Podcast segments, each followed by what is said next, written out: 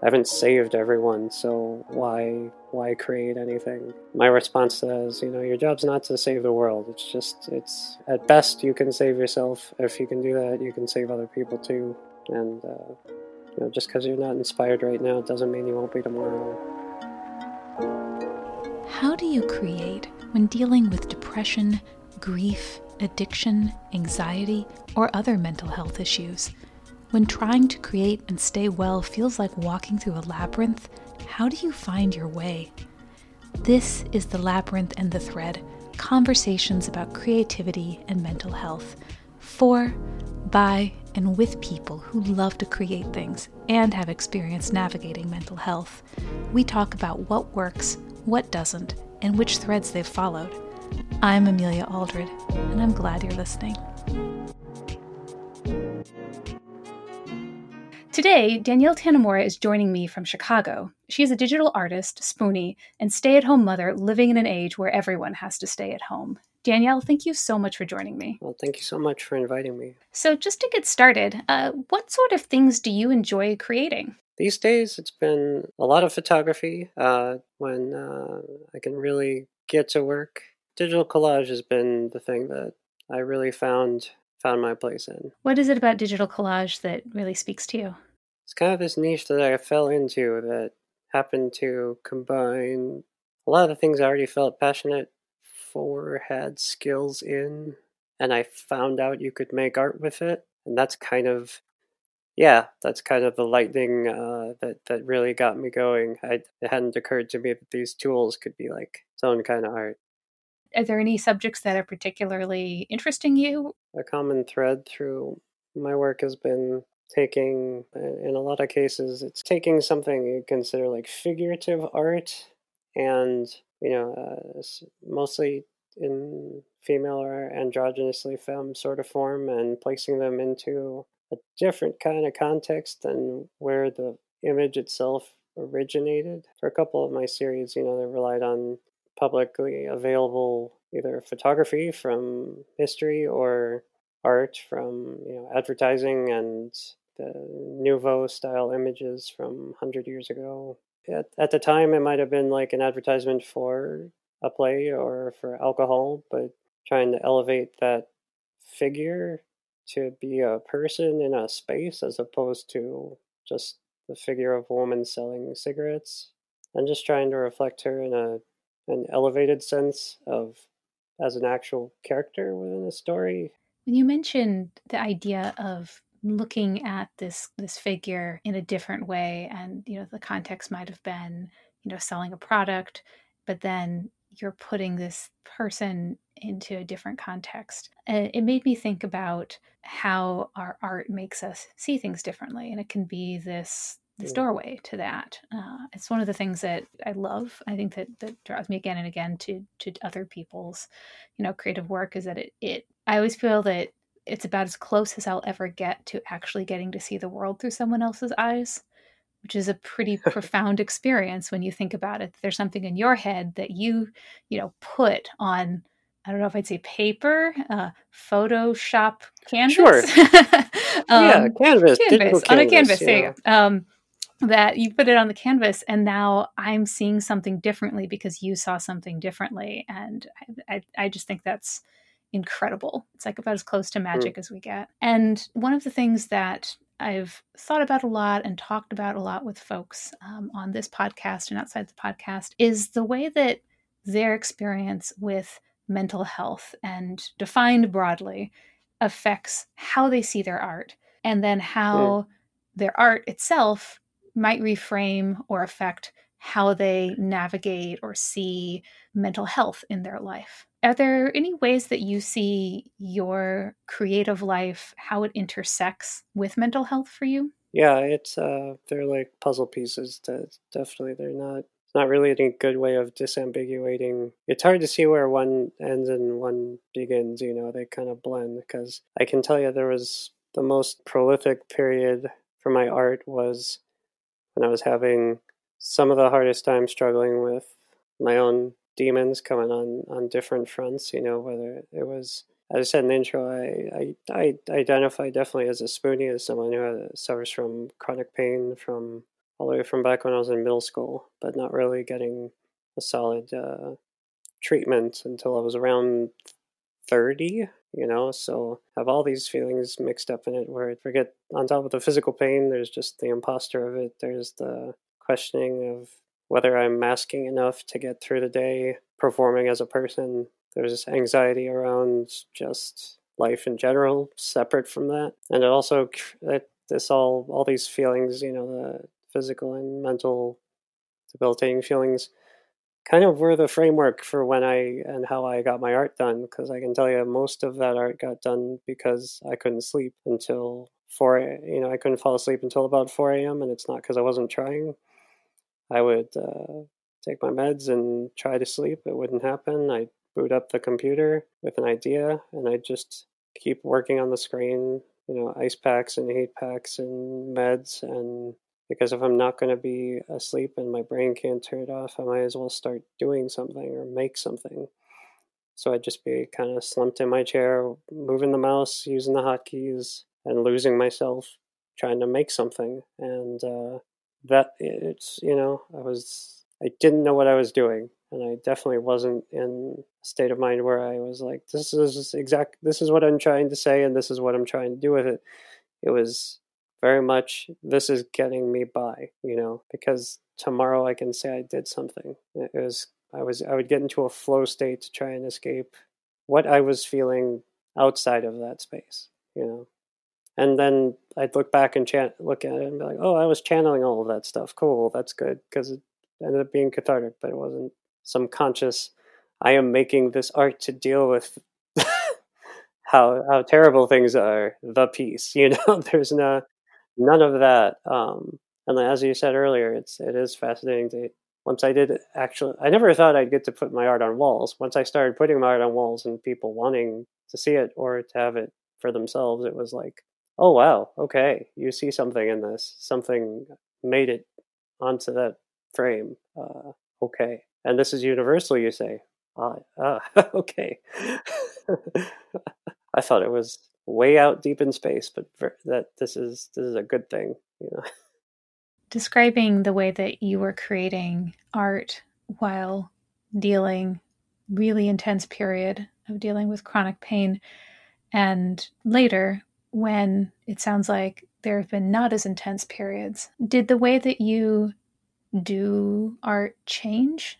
Yeah it, it certainly did. It's because i ended up it's hard speaking to that, it's like, you know, I just happen to be having a, a painful period right now just because the as we go into autumn abruptly my body and my nerves are not happy about it. So it's, you know, it's the pain, the lows are not as low as they used to be on a daily basis, but, you know, I don't have the tolerance for it like I used to or whatever it is. But, you know, the, the desperation art making, not even with any end goal. It wasn't like I'm, I must do this because someone needs this will, I will have food on the table. It was just, I'm doing this compulsively and as a as a complete crutch because I need this to keep myself sane, you know, centered. Because something has to come out of this, you know, that kind of feeling.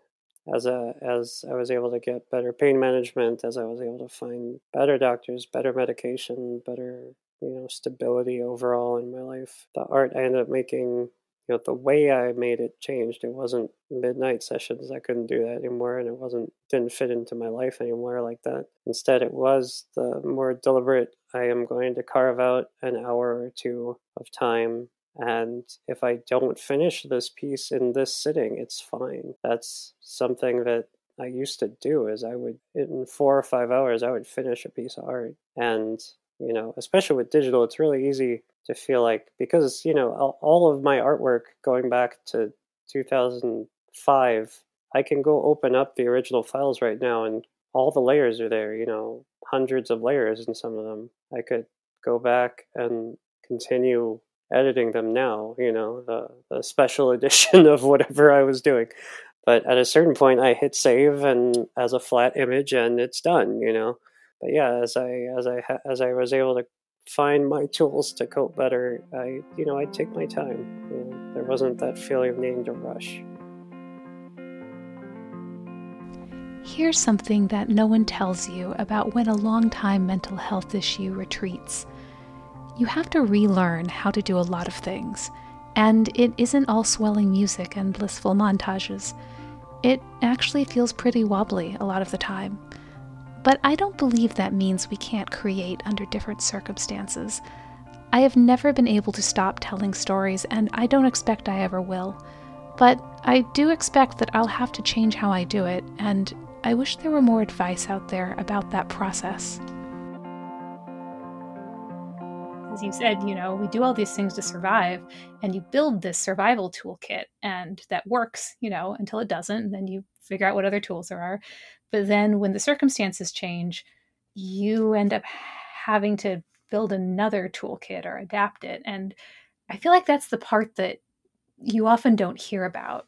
Um, yeah, in the art world, yeah, you know, it's the the people joke. It's like stay depressed, stay productive. Like that's the that's the you know how how you must be suffering for the art bullshit that uh, gets people uh, that that that that you joke about you know, good only comes from suffering doesn't work out very well and is not a long term life plan. You know, it's, you know, looking back, I, I do look back at my old pieces and wonder there's, how did you keep going? You know, that's the big question. Because, like, I don't, especially when you're coping with pain, like, your body doesn't remember pain well on top of that, your body doesn't remember the, you know, doesn't form good long term memories around pain well because in the survival way, you get bit by uh, by an alligator. Your your body's only response, your mind is just avoid alligators. That's a good plan. You know, like don't go there. But it doesn't really try to record the experience of it because that's not very helpful. You know, similarly if you have chronic pain it's like your brain it doesn't function the same way. There's so much cortisol going through it that it basically sends whatever is going through it to the garbage because it's not healthy to hang on to you know? So there's basically the, the first piece that i consider part of me making art you know? I still have it hanging up in in our house printed four feet wide and i made it while i was having insomnia on our you know we had a college trip to Kyoto and took a snapshot that transcended uh, a lot of feelings of identity and time and space and I couldn't sleep but I had my laptop because of course the memory card in my phone in my I didn't have a smartphone and my camera was so small that I had to dump the photos every day that I took on that trip because I took so many pictures. What ended up happening is I went back and I I usually would just like dumped them all on my computer, but there's this one picture that I knew stood out. It was just as we were getting off the subway to our hotel, two women in classic traditional Japanese outfits on one side walking away, and two in you know modern modern wear. And I turn around, snap the shot, and back in the hotel room, and I can't sleep. I start making something out of it. I didn't have a word for it yet because I didn't know what I was doing. I was making art, and uh, we have it up on the wall, and it's kind of this little meditative thing to look back and be like, "Wow, I really wasn't doing well then, but I got something. I did something." You know, it's kind of like a in a biology lab, and you have a little slide of a of a sample that you can go and look at and just wonder how does you know how did this happen. I think Danielle is right. Our creative work is like a sample on a microscope slide, and when you look at it closely, you see a fragment of your own experience and timeline. The questions you struggled with, the answers you thought you had, your own potential and limitations. That's why some people, including me, have a hard time both looking at old work and letting go of any part of a project. But a writing teacher told me that her work got better when she stopped feeling like she had to hang on to every single word. I've found that to be true for myself, but to do that, you have to believe that you'll create again tomorrow. If not, it's too risky to let go of any word because it is letting go of part of yourself. So that's why I try to figure out what's going to help me keep creating so I'm not always afraid of losing myself when I cut a paragraph or leave a story for a while. I asked Danielle what advice she's gotten about creativity that stuck with her. I've had lots of mentors in art. I didn't go to art school. I, know, there's more like the lessons that you pick up that like the, just experientially that you see the people around you how much you respect them. I've seen people change mediums. I've seen people make the jumps from just one form to another and people don't question. Or, you know, the, the healthiest way of seeing people cope is you you make a series and that's kind of what I ended up doing. You know, I, I followed a, uh, the healthiest patterns I saw the people around me doing, which was you could kind of feel when you had gotten through something. It wasn't necessarily you were trying to say something, but you know, trying the thing you were trying to get across and how you were doing at the time are almost always the same, you know, two sides of the same coin, you know. You don't know it till later. But the the fact that people have the bravery to be like, you know, I'm starting to feel this new thing. I think I'm done with this one. I'm gonna put put this book to rest and be ready for the next whatever it is. Like just seeing that in other people is kind of the best advice I've I've had. You know that there's always something new, and it, it it just keep creating, you know. And it's kind of a, I know I'm not really able to voice a good like solid lesson, but it's it's basically just that you know if you see your life as a series of series, you know that you can have multiple things going on at once. You don't have to be stuck to that one thing you think you're the best at. It's it's worth trying something new because it's the only way you're going to keep creating. Um, and evolving as an artist, as a person. You know, it's uh, it's the only way to stay healthy. Because I really wouldn't want to go back to what I was doing before, or how I was doing it. Um, I'm glad I made it through it, and I'm glad that it really resonates with people. But uh, I, I did that. I survived it. So I, I get to move on too. Thank you. You did. And you do.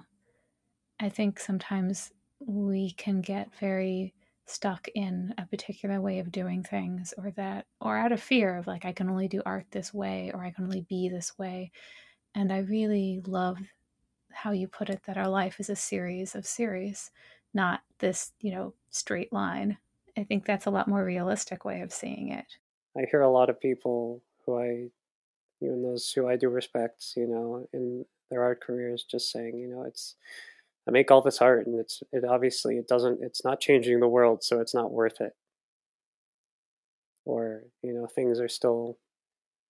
I haven't saved everyone, so why why create anything? My response to that is, you know, your job's not to save the world. It's just it's at best you can save yourself. If you can do that, you can save other people too. And uh, you know, just because you're not inspired right now doesn't mean you won't be tomorrow. I agree with you. The idea that our art, if it didn't save every, everyone, that it, it was a failure or we shouldn't do it, that idea makes me really sad, actually. I would hate for someone to feel that way about themselves or their art, or because you're right, that at the end of the day, no one can save everyone. So if we set that up as the goal for what we do with our creative work, uh, then we are doomed to fail. So, but redefining what we want to do gives us a chance to see it differently. You got to give yourself space to breathe and save yourself. And if you can do that, you can get through the next thing. And and I promise, like that's what I've learned from growing up. You know, especially when you're working with images that are hundred years old. They inspired me. They're long gone. There's no way they'll know that a piece of their art is living in me and how it's being remixed and retold. And that's true for my part and everyone else's going forward. But it's not selfish. Do it for you.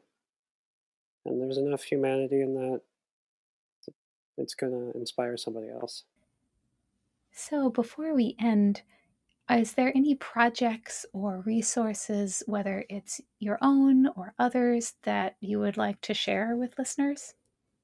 Um, as far as my projects, they're my projects are a little bit on hold. Just being a you know full time mom right now with a a real three-nager, so I'm having to put my creative skills into things like the day to day goings ons of a small person and teaching her how to take a picture and glue pieces of paper to other pieces of paper. So we're we're building up from the ground level here, um, and and trying to stay in touch with my friends who are are still crafting away or or trying to. You know, um, your community will will keep you keep you strong, even when you're not creating, because that's that's not what it's about.